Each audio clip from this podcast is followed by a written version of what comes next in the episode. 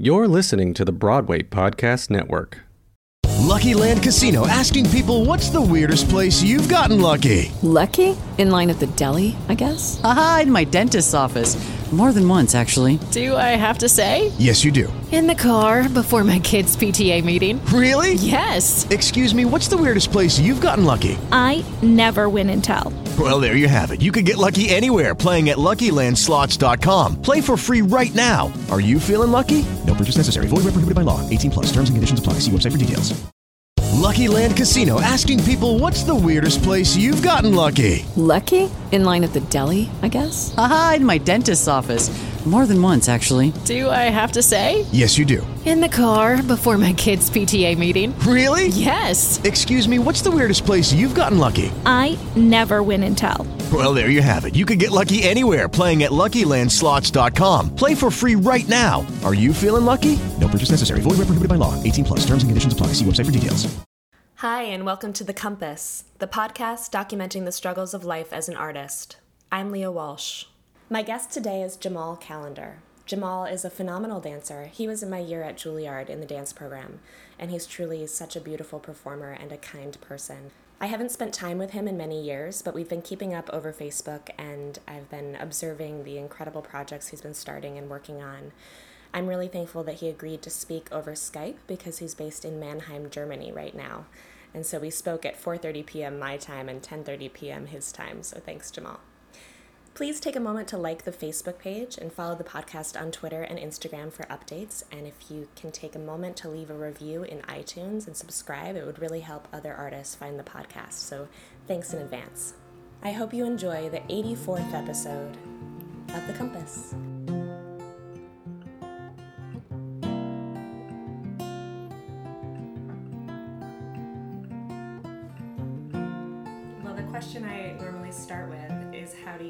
Keep from going to the dark side as an artist? the deep Just stuff. dive right in. Yeah. and I, I mean, the dark side is different for everyone. So I guess also, what does it usually look like for you? Yeah, I feel well right now. I'm in a place where I feel like I I go to the gym a lot. I go to the gym, and the gym is a place for me, you know, where I feel now I'm getting inspired because I'm really taking care of my body as a whole. Right now, I'm on this journey. I'm uh, 14 days into being vegan, so I've only been Oh, wow. yeah, so I'm plant based diet. And also that with going to the gym, it's really helping me to be hyper alert with my body right now, especially since like I'm towards the end of my season and I'm really fatigued and really tired. And it's easy to go to that place of you just want to give it all up. But finding something new for myself is really good. And it came at such a unique time where I was so fatigued. So um, I think, yeah, this diet and also going to the gym really kind of recharges or resets my batteries for my body in a way that keeps me motivated and keeps me going in that way. That's awesome. How did you decide to make that change? And is it like an experiment or you're like, now I'm a vegan? No, no, no. I love meat. I love bacon. I love fish. Like I can't let it go. But I watched this documentary on Netflix, um, What the Health, and uh, I the just, same did guy. it just come out recently? it recently came out this year. It's the same guy who came out with a Cowspiracy, I believe. So yeah, it just deal it just dives in more with the whole uh, meat and dairy industry and how you know the body, how it reacts to the body, and naturally humans are, you know, not designed to eat meat. All these different things. So, long story short, I watched the I watched it, and from that I learned I was questioning, and I was like, you know, can I make myself not eat meat for two weeks? Can I try it and see what happens? Because my whole life, I every meal I've had meat. It hasn't been a question or anything to me. So I was just, oh, let me try this and let's see. So I brought my husband and my mom on board, and yeah, we've been doing it so far. It's been good. It's interesting because your food becomes so colorful. Yeah. Every plate is like hyper colorful with so many different colors. So it's really nice. It's something different and it's cool. Yeah, I enjoy it. That's great that your mom and your husband are doing it with you. Yeah. Well, I mean, it's a challenge to. I think if someone was eating meat in the same house as me, I would have a really hard time. Yeah. So he was my husband, who was actually visiting now. He was definitely on board uh, to do it with me. So. That I'm a I'm a pescatarian and Ah, okay. and Frankie is definitely a mega carnivore, and so it's Mhm. been it's been interesting through our whole relationship. Like it definitely makes it easier for him that at least I eat seafood. Yeah. So we can like have a lot of meals with that that we can share. Mm-hmm. You know, he can make chicken to add to whatever we're adding or That's having true. this way that. Yeah. And we were we were talking about that actually. We were talking about you know how would we want to go about reintroducing fish and meat into our um, into our diet, and we are like you know maybe socially, you know when we're out for dinner or you know we're traveling, definitely we can have it there. But you know when we're in our house and we have control of what we want to put in our bodies, you know maybe we don't have to have a meat on Yeah. our dish every year. And I grew up thinking like you know a meat is what makes the meal. You know it makes you full and it's yeah it's not true at all you know so How has it been making you feel physically since you are a dancer? you know the first the first few days was hard because i i started to feel dizzy after like maybe two or three hours of no eating nothing because you know when you're only eating plant-based foods once it's gone it's gone there's nothing like meat really stays in and it makes you feel full so I would feel really dizzy. So then I had to start, you know, really eating every hour or something, maybe like light snack or something, um, Right. fruits or something like that. Um, my husband actually made um, protein balls with like vegan protein, almonds, cocoa, coconut, and uh, mango together. So it's a nice little treat to have. But now, you know, two weeks into it, I'm hyper alert. Um, I wake up in the morning. I wouldn't say I always woke up sad and depressed, but I definitely woke up like, oh my God, I have to go to work. Okay, let me Right. take a shower. But now I'm like, okay, let's do it. I'm motivated. Let's. I'm excited to start the day, and it's. I feel a difference. I can't really explain what it is, um, because I, I mean, again, it's only been two weeks, but I definitely feel a difference. Like when I'm walking this, in the street, I feel. I was thinking about this today. I also feel younger. Like I feel like my body's able to just keep going and going, and it's a nice feeling. When I say I feel younger, it's not to say that I'm like, you know, old. It's just I my body feels like it's at a it's in its youthful state again, which is really nice. Nice It- feeling to It's have. so interesting how we don't question some of the things that we've done since we were kids. yeah. And just making a simple change. Who knows how it'll make you feel? Yeah and and making and knowing that it's a choice you know and that's my whole thing it's like i know i'm choosing to do this. I didn't know i was choosing to eat meat before. It was just a thing i did. I didn't make a distinctive choice. Yeah i made a choice saying tonight i'm gonna have chicken tomorrow i'm gonna have uh, you know beef or whatever but i didn't it wasn't a choice for me. I thought i had to have it. It had to be a portion of my plate. And now learning that it doesn't have to is exciting that i have more choices and I'm learning about more fruits and more uh, plant-based foods and foods that I thought like mushrooms I would I hated mushrooms. now it's like in my meals and I'm like and onions and all these different things that I would like not eat. now it's like oh okay they're cool. So, how long have you been in Germany now? I've been in Germany for two and a half years now. Yeah, I moved May. I moved in May of uh, 2015. So yeah, two and two and three months I've been here now. Yeah, And that you were in New York before that? yeah. I was dancing with a ballet hispanico before that. Yeah. Right.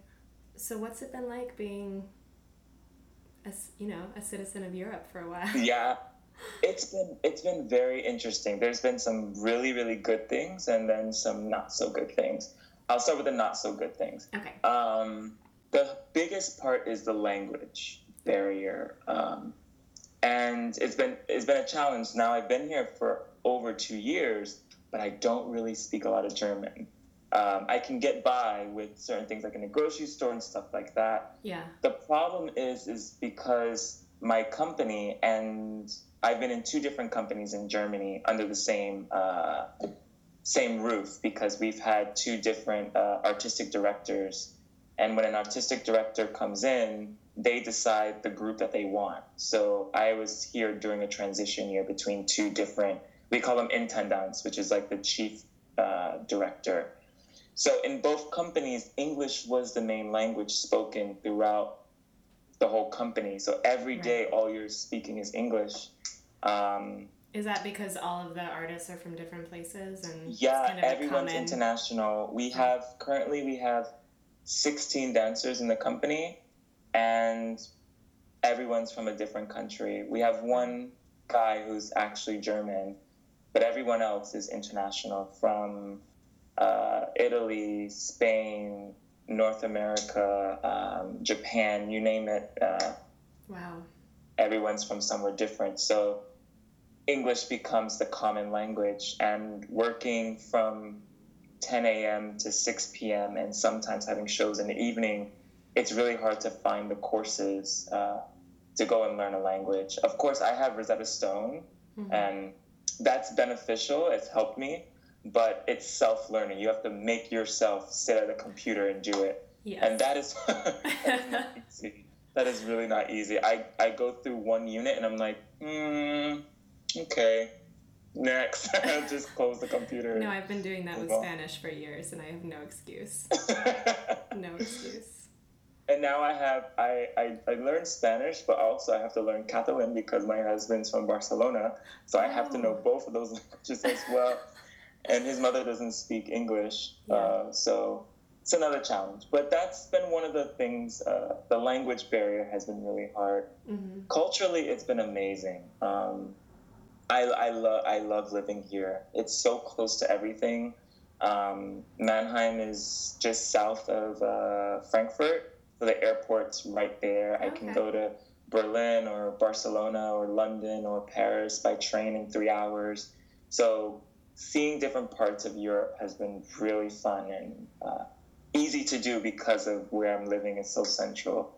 And Mannheim is such a small city, but it has a unique uh, underground culture. It's a university town, so there's a lot of students here. But at the same time, there's this uh, there's this vibe or something happening that's brewing. Like I feel in the next five years, Mannheim's going to be like the top five cities to travel and visit because just there's something happening, and every time I walk the streets, I feel it. It's really interesting, and and I like it. Um, at the That's same time, you know, Germany has the, you know, we allow a lot of refugees to come in. So that's also, I was here right when that started, right when uh, Angela Merkel uh, said that she'll allow more refugees to come in. So Mannheim has been a big hub for refugees as well. So it's been um, From Syria or from all over? from all over, uh, from Afghanistan. We have a lot of um, we have a lot of uh, refugees from African uh, countries as well. And last year, I did a workshop with refugees. Um, we, myself and two other dancers from the company, we we went to a gym one day and just taught dance to refugees, giving them something to do because uh, people don't realize the real inside story of these refugees who leave their home, come to a new country, and they come to Mannheim first, for example, and then they might get a letter or a call or uh, their name might be on the board at like 2 a.m. and they have to get on a bus to go to another German city. So they go from city to city to city, just hopping around. And, you know, they're given a certain amount of allowance of food and stuff like that. So it kind of strips away your humanity. It almost feels like, I don't want to say it so crudely, but almost feel like you're in prison, you know, because you're being stripped away from your home, which you want to be, you know. Um, you want to move from your home because your home is a place that obviously isn't suitable for living at the moment. And a part of you also doesn't want to leave your home because that's where you're from. And you're being placed into a new environment. So we gave these dance workshops just to help them have a sense of self and who they were again. Yeah. And they it was so interesting. It was mainly men. and they all brought their dances from their country and you can see all of them light up they were so happy and they brought their uh, phone to plug in their music and just sharing it with each other and it was just such an amazing moment and experience to have um, and they were very thankful for it. And after that we had an afghan uh, meal. We had some people Mm-hmm. cook a nice traditional afghan meal for everyone. So it was a really really nice day. So those are one of the things that i treasure living here so far having that. And that comes from juilliard you know um, doing Yeah. all the outreach and stuff like that. Uh, so yeah. Oh, I'm, I'm, well, I'm glad that you enjoy the city you're in. That makes a huge difference. yeah Do you feel what are the differences you feel as a professional dancer between like the culture there and how they they treat you pursuing dance for your um, for your career as, Yeah. as opposed to being in New York or somewhere else in the states? I, you know, because Mannheim is such a small town, and I would say this in each, uh, first of all, Germany, Europe as a whole, but Germany really supports the arts. Every um, theater that's in every city, uh, I would say 99.2% are state funded fully. There are some independent companies in cities as well, but each city in Germany has a state house or a national theater that's fully state funded. So that's one of the biggest uh, differences that you realize right away. Um, you're, so it, where I was in New York, I was not only a dancer, but I was an advocate for the company, you know, trying to get donors to like the company and to donate and to come see shows. I don't have to do any of that. There's just Yeah. people love to support the arts, so it's part of their mandate. It's part of you know the taxes that people pay here. Um, so that's really nice because then you don't have to worry. You really just get to focus on dancing and the art. Um, of course, there are other things that are not so good, uh, but overall, that's one of the biggest differences that I I see for myself. Um, and since being here, I've really been able to push my limits as an artist, as a thinker, and also as a choreographer. Um, right now, we're we're doing this choreographic Werkstatt, which is a choreographic workshop, and this happens each year here at the theater. And um, the dancers get the opportunity to create, to uh, choreograph on their peers. Uh, so I created a piece this year, and yeah, it's really nice to have this opportunity to work with your colleagues in a different way and also get to kind of release your voice uh, into the madness of the world a little bit and to see how it unfolds. So it's been really nice having this experience to create something and to to share and to not have to worry about oh my god i have no space i have no time Yeah. uh, it's too expensive like i don't have to I, worry about I any can't of that pay stuff my dancers, all of this stuff. Yeah. yeah, you know, in New York, you have to pay for the studio space. You have to pay the dancers. You have to, you know, the costumes, the lights, the scheduling, the delayed MTA, like all those different variables really eat at you. And don't get me wrong, I love this city. I love New York. I love the vibe. I love the the fast pace of it. And you know, every person I meet here in Mannheim, and I tell them I'm from New York, they're like, "Ugh." And you leave Manhattan to come to Mannheim, and I'm like, the, the grass is always greener on the other side. Yeah. That's what it Okay. is. I've lived in Manhattan nearly my entire life. you know, I I'm okay with a slow paced life. Um, Yeah. It's okay with me. So yeah. So nice. So, uh, how does your family feel about you being so far away? How, what sort of things have you put in place to make you feel connected to your friends and family back home? Well, you know, technology is the best thing ever with these It's amazing. situations. Not only with my my husband, because my husband and I don't live together. We're Right. long distance because he lives in Barcelona and I live here in Germany. And technology has been one of the best things. Um, we're able we're FaceTime every day. Um, and WhatsApp, you know, is international, so you know you can just text along. And Is That's he, been is really he in the great. arts as well? I'm sorry, Is your husband in the arts as well? He well, he's an architect, so Okay. Yeah. Yeah, he's an artist. He he It's a definitely different has a kind of, creative like- eye. He's like Yeah. a different kind of designer. Yeah. So uh, that's been great having FaceTime and stuff. And likewise with my family, I FaceTime with my family once a week every Sunday, uh, just checking in with everyone back in New York and seeing how everyone's doing. And obviously, my, my friends, I I speak with them probably the most. It's probably every two minutes. I'm, you know, on WhatsApp with my friends and stuff like that. So it's really nice to you kind of feel like they're next to you, even though they're thousands of miles away. But uh, yeah, technology has been the biggest thing to make you feel like you're not missing out. You know, you're not missing an action or anything like that. You really have a sense of you're still there with your family and your friends and yeah. your support system that's been with you. And they all support me. My mom and my dad and my siblings, they're so proud of me. In fact, my mom and dad came to Mannheim in February. Yeah, I had my mom, my dad, my uncle came in February to see a show and just to see the German life. And my sister's been here a year prior. So everyone comes to, you know, see why Jamal is so happy now. you know, um, so it's good. Uh, can we talk a little bit about the Barbados Dance Project that you started? Oh my gosh, this baby that I've created. but it's Ah, been it's been what four years now? Is this the fourth summer? this is the fourth summer of Barbados Dance Project, which is wow. I so gosh, where do we start? Barbados Dance Project. Well, First, like, started- what's your relationship to Barbados? Since you grew, you said you grew Yeah. up mostly in New York. Yeah, yeah. So uh, both my mom and my dad are from Barbados. They were Okay. born in Barbados and raised there. And uh, when I was born, I was born in North Carolina. And shortly after, my grandmother, who lived in Barbados, came to visit.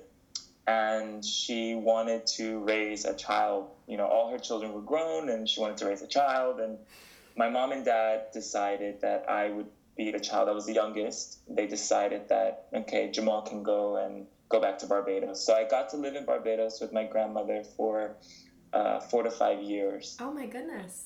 Yeah, I was almost like a year old when I moved to Barbados. So I spent that time in Barbados and I started school there and everything. Wow. And uh, then I moved back with my parents after that. So that was my beginnings with being in Barbados. And since then, every summer, since I moved back, I would go to Barbados for the summers and just be with family and friends. Um, so that's yeah, that's basically the beginnings. And then uh, while I was at Juilliard, I went home to Barbados in 2008. Yeah, I went in 2008, and I started meeting people and talking to people. Before that, it was always my family. So now I, I was a little older, so now I can meet other people and friends and you know make connections. And then uh, people were like, "Oh, you're a dancer." I was like, "Yeah, I'm a dancer. I go to Juilliard." And they're like, "Oh my God, you go to Juilliard? oh my God, you should come teach and do some classes." And I was like, "Oh, okay, sure." So I, I met this person at the studio, and she wanted me to come in. I taught like two or three classes, and then over the years, it just progressed. I was teaching more and more and more. And then the government got involved. They saw um, what I was doing, and they wanted me to come in and to teach, and they sponsored me to come in. Uh, the U.S. Embassy in Barbados also got involved, and I Oh, wow. did workshops through them as well. And then, uh, you know, we had the crisis, the the Wall Street crisis uh, in New York, and that affected the whole world. You know, and a tiny island like Barbados, it affected it in a really big way so big that the government decided to slash the funding of arts, mm. which meant we all know as artists that's the first thing that goes in any kind of situation. Right. So it became from me going every year to not going at all. They were like, sorry, we can't do this program anymore. It's just they've slashed our funding drastically. And it was a shame because I was making so many uh, relations with the young kids there and seeing the growth, and they were so excited every year for me to come back. And I felt torn because I was like, I can't just not do it anymore just because the government's not doing it. That doesn't mean it's over, you know. So I was talking with a friend, and uh, I just decided I was like, you know, I should just do something. I should create something on my own and just go for it. So I created a whole business plan and presented it to some people, and they were like, wow, this is really awesome. What are you going to call this? And I was like, I don't know. It's just, it's just my me giving back to Barbados. That's all I want to do is just uh-huh. give back, you know, because that's where I was raised at a young age, and I just feel like I was at such an advantage of being living in the states, getting this training, and that training didn't exist in Barbados at all. So I wanted to give back, and um, yeah, then Barbados Dance Project just was the thing that it became, and I did a Kickstarter back in 2014. We raised over fifteen thousand dollars Wow. um, in 30 days. And yeah, that was the first year we went, and it was so successful that we just kept doing it. So we've been doing it since, and every year we raise fifteen thousand dollars. That's incredible. Yeah, it's it's hard. and you It's were so you were just saying that your season is almost done in Germany and that basically you're spending a lot of your break going to do that, which is incredible. Yes, I spend most of my break teaching. Uh, I'm there in Barbados for three weeks, and then I go to New York for two weeks to see family and friends, and to also um, do some stuff with Move NYC with Chanel and Nigel. That's right. uh, which I'm really excited about. But um, yeah, it's really exciting. Barbados Dance Project. It, it, its mission really is to educate, collaborate, and engage with the Barbadian community by offering tuition-free dance training. So the reason why I raise so much money is because no student is paying for anything at all, um, and you know, bringing in guest tutors from all over the world, friends of mine, get to come to Barbados and to, uh, yeah, to teach and to give their their expertise and their wisdom, and the kids just soak it all in super fast. What ages are you working with? So this year, because I'm so ambitious, I have opened the program even more. Before, the program was ages 15 and older. Um, but now, since we're in the fourth year and we're seeing the success, we have added another group, ages 9 through 14. So now we have two groups. Uh, in two locations, I'm going to be driving back and forth like a madman between two locations. But it's exciting. I, I, I remember that at the end of last year, I was like, we can do we can do more. We can get more people at a younger age. And it's exciting. Not only are we doing another group, I've also included this new program. It's called the National Emerging Choreographic Lab. And this is basically an incubator through the Barbados Dance Project for young choreographers in Barbados. So before, for the showcase, because at the end of Barbados Dance Project, there's a showing where they learn, they showcase uh, things that they learn rep from myself or from guest uh, artists that from all over the world that have allowed me to share with them. And I always wanted it to be about Barbados first and about the dancers there first.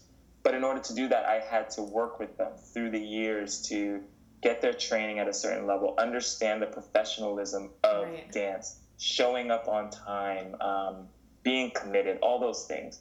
So they've shown me now that they're able to do that. So now I have uh, dancers who are also interested in choreography.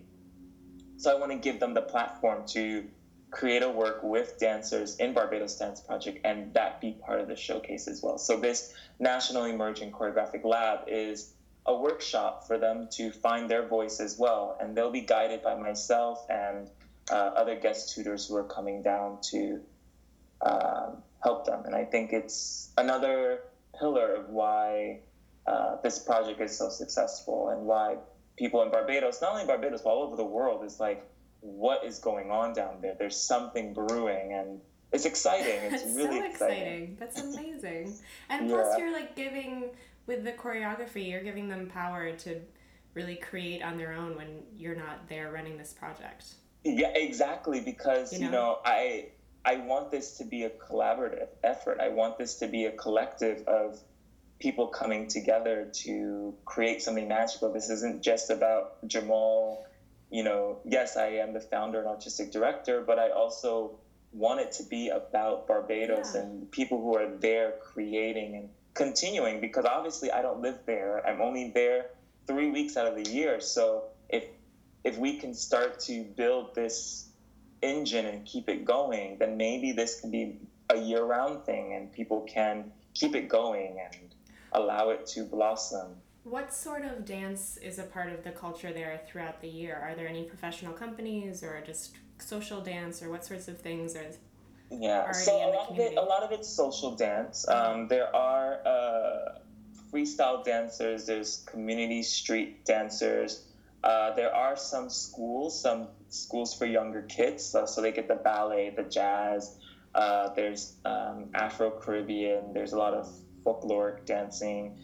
Unfortunately, there isn't a national company. There was a national company, but it folded um, maybe over 20 years ago or so, which is unfortunate. So one of the things with Barbados Dance Project is that my aim is hoping that a national company could once again uh, be fruitful. And I think this project is something that is trying to show not only uh, Barbados but the whole world that dance is something that is uh, in essence there in Barbados.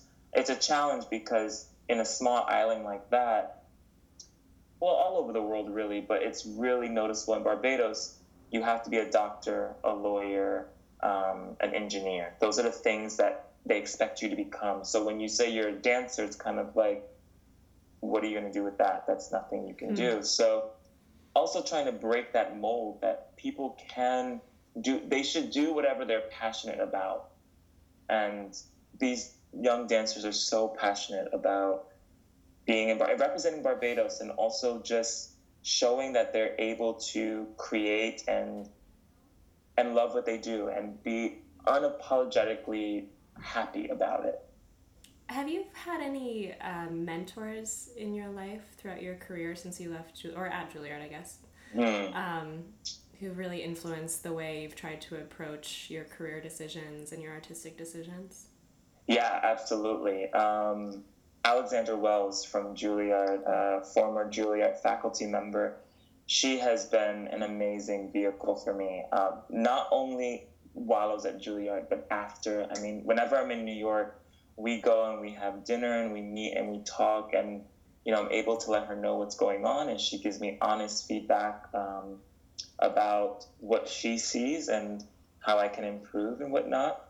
But my biggest uh, mentors actually are my best friends. Yeah. Uh, they're my biggest mentors. Uh, they, I can say whatever I want, and they will tell me the honest truth. Um, you know, Nigel and Chanel are probably my biggest mentors uh, because we walk in a similar path, and we, you know, we both grew up. We all grew up in New York. We all are passionate about the arts and advocacy and giving back and Yeah. community first and all these things. So I really look up to them as my inspiration, even though we're all the same age and we're all doing the same thing. It's we kind of feed off of each other's energy of inspiration, and it's really special. It's important to have that, and yeah, I'm very thankful for that that inspiration that I get to have on a daily basis. I'm sure if I look at my phone right now, there's like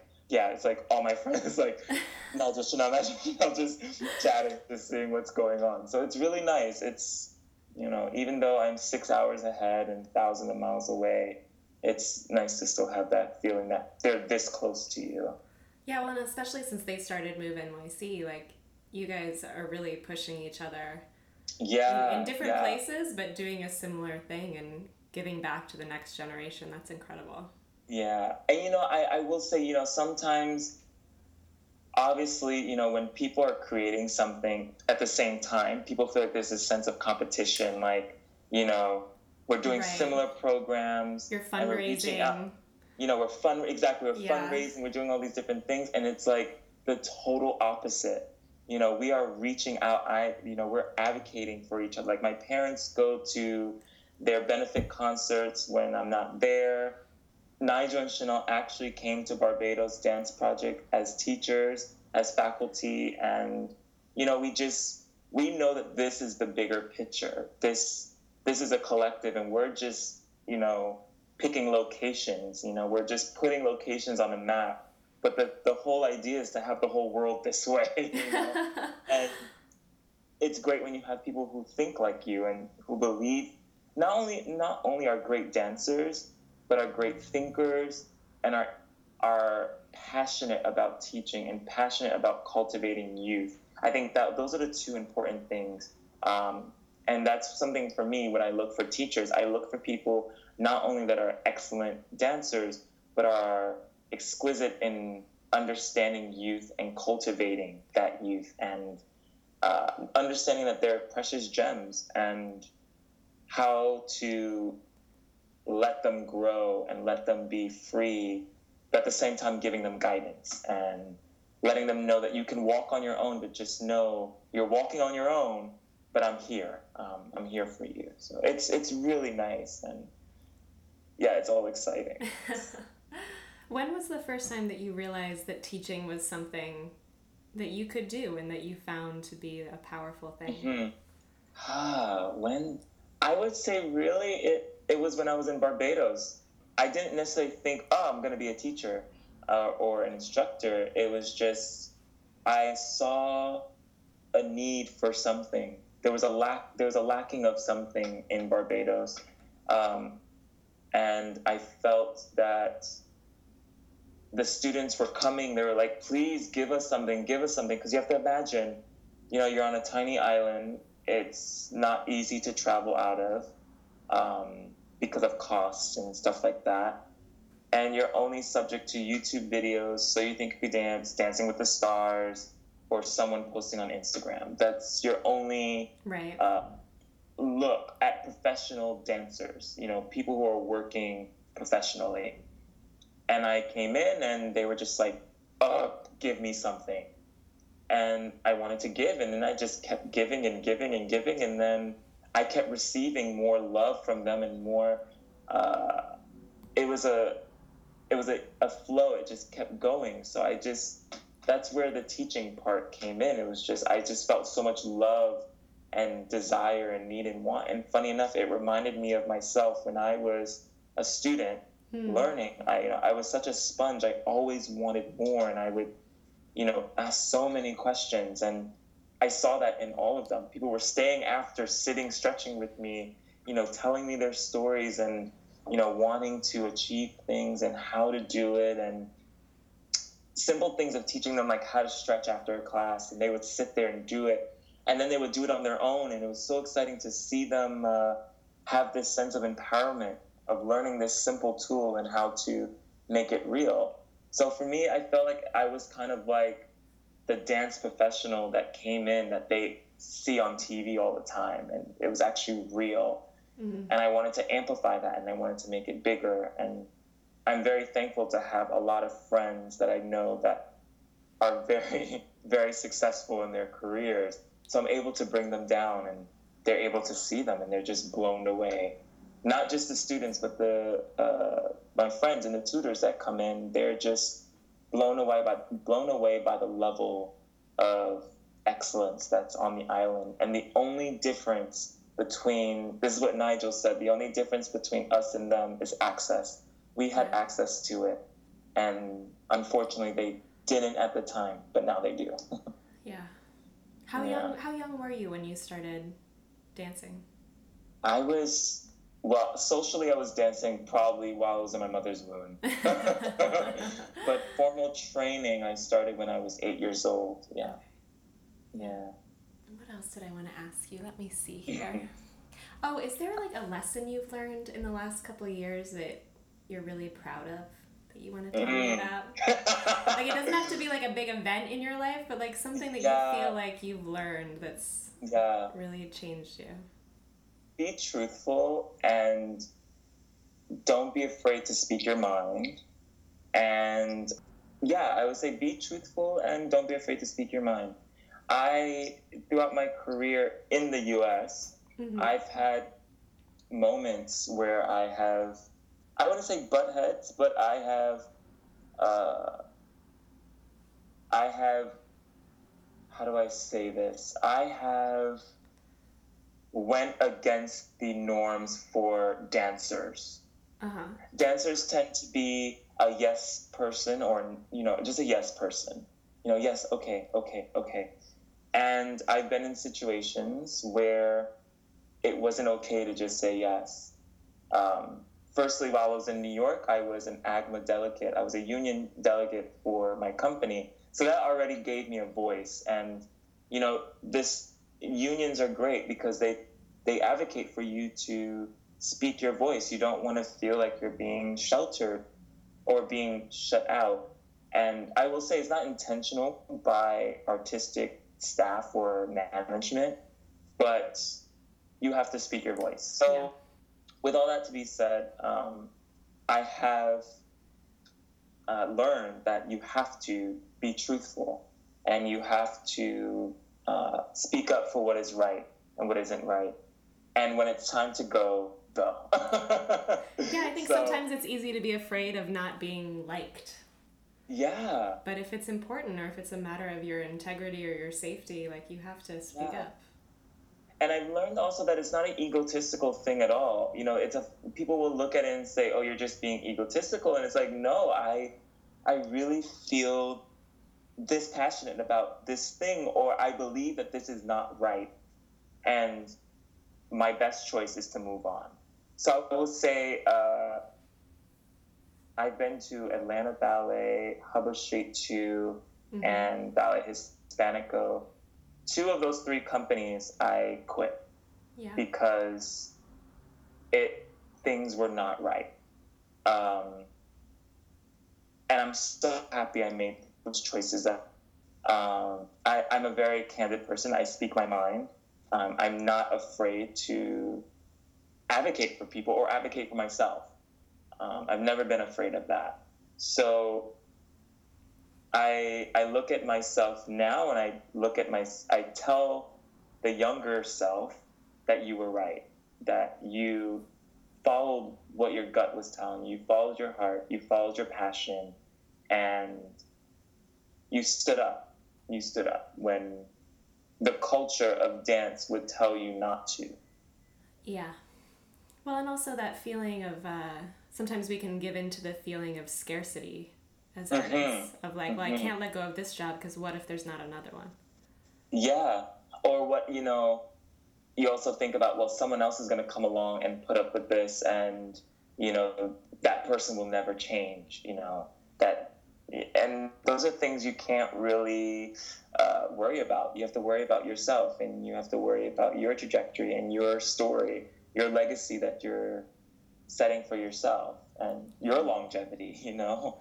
Because it's it's not only uh, it's not only physical but it's mental. It's yeah. it's really a lot that not only dancers but all artists put on themselves. It's a lot of um, it's a lot and we're we're really rare creatures walking this earth very special people artists Are there any things, um, if you're having a day where you're really feeling down or uninspired, like you don't want to leave your apartment, you don't want to create, you don't want to strive, like what are the tangible things that you reach for again and again? Like, do you have a book that you reread? Is there a place that you go? Yeah. What are the things you do? Yeah, there's certain things. Um, I've read, there are two books actually. There's The Alchemist, which everyone knows about.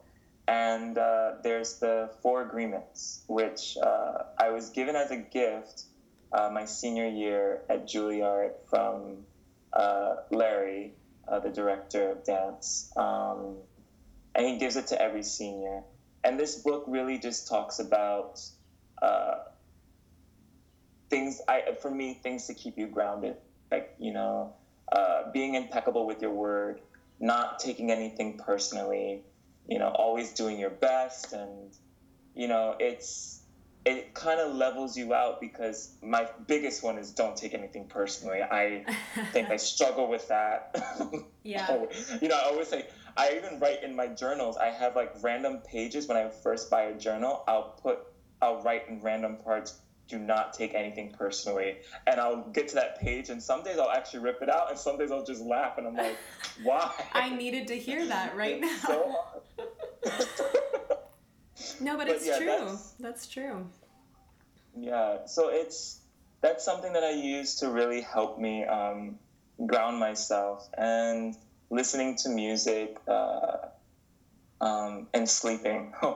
you know, you don't realize how important sleep is, but when you're tired, your body's literally saying, "Stop! Stop what you're doing. Close your computer. Close your phone. Turn off the TV. Lay down."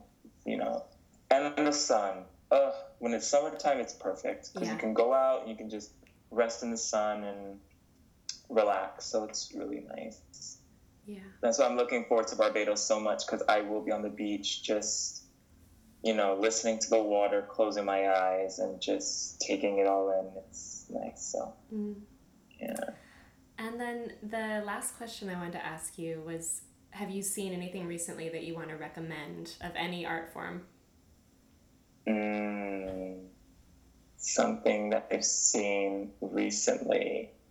So Dun, dun, dun. could be something live there, or if it's like a movie or whatever you like. hmm I mean, the most recent movie I've been talking about is What the Health, but that's like, uh, I don't want to be a, pro- I don't want to be the propaganda or the the trumpet man for people going on a, a plant based diet. So, um, but I'm trying to think something that I've seen recently. Oh my gosh. Do you get a chance to see a lot of other live art when you're there, or are you always working? I, I really don't. I I don't get to see a lot of live art, but I do try to see the other departments in the theater when I, I have time. I've actually been going to the orchestra um, and seeing them a lot. Something I did at Juilliard, but I haven't done Yeah. in years. But now I do it again. I find myself listening to it more. So I go and do that sometimes because that's a total different thing. And also, I go see the Schauspiel, um, the plays, the actors. Um, I'll go see them, and obviously, I don't understand German, but I can understand the like. Everyone knows Hamlet, so you Yeah. know you can't go wrong with Hamlet. So, you know, you know the story, but you just see how they interpret it and how they, um, the direction of it yeah. and you know it's very it's all contemporary and it's really nice it's really cool you know how they turn this environment into this world and uh, that's also really nice i guess i do see things i don't know why Are you guys? Is it all one building at the theater? Like all Uh, these different departments? we have, have multiple buildings uh, we share the same theaters there's two theaters uh, in the building and there's a dance uh, space but the dancers we have our own house a dance house we call it which is like uh, a mile and a half away from uh, the the- actual theater so we go out there and we're by the dancers are by themselves um, the musicians and the, uh, the playwriters and the actors they're most like I think they're in the theater. They have their own space there, um, and then there's another area for the opera, which is in the other direction, a mile and a half away. So um, we don't really get to see each other that much, no. Yeah. and there's over 600 people working in the theater. Oh my gosh. Yeah, it's huge. I mean, that's counting the technicians and Right. um, yeah, it's a huge, huge, huge theater, which is really fun. But you don't get to see anyone. I only get to see six dancers out there. so yeah, but I am looking forward to being in New York and seeing a lot of festivals this summer. Um, uh, of course, I'm looking forward to Move NYC because that's kind of uh, something I'm always looking forward to and seeing what Nigel and Chanel have created. Because every year they're, I mean, this is only their second year, but they're already going like full speed. I always say they're taking over New York City. So that's also something I'm looking forward to. And also just spending time with my husband. Um, like Are I you said, we guys are going to be there at the same so- time? Are, are I'm you, sorry? Are you guys going to the U.S. together? Yeah, and actually, he's coming to Barbados for the first time. So, Nice. yeah, we're, we're, he's coming to Barbados, and we're gonna go to New York together, and we're gonna go back to Barcelona together. So, it's a nice time to see each other for so long because you know he Yeah. works one place, I work here. So. That'll be so nice. yeah. well, I think that's about it, unless there's something that you really wanted to talk about that I did not ask you about. No, I think we covered. We we, We co- talked. yeah. We covered a good range of things. Yeah. Jamal, thank you so much. This was amazing. Oh, thank you. I'm so happy. I'm so glad I got to see you.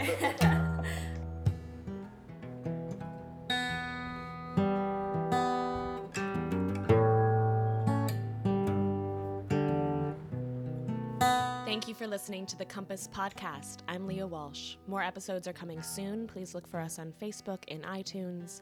I'd like to thank the following people for their generosity. The Compass cover art is by Kim Miller, music by Brendan Spieth, audio assistance from Nick Choksey, and a special thanks to Frankie J. Alvarez. See you next time.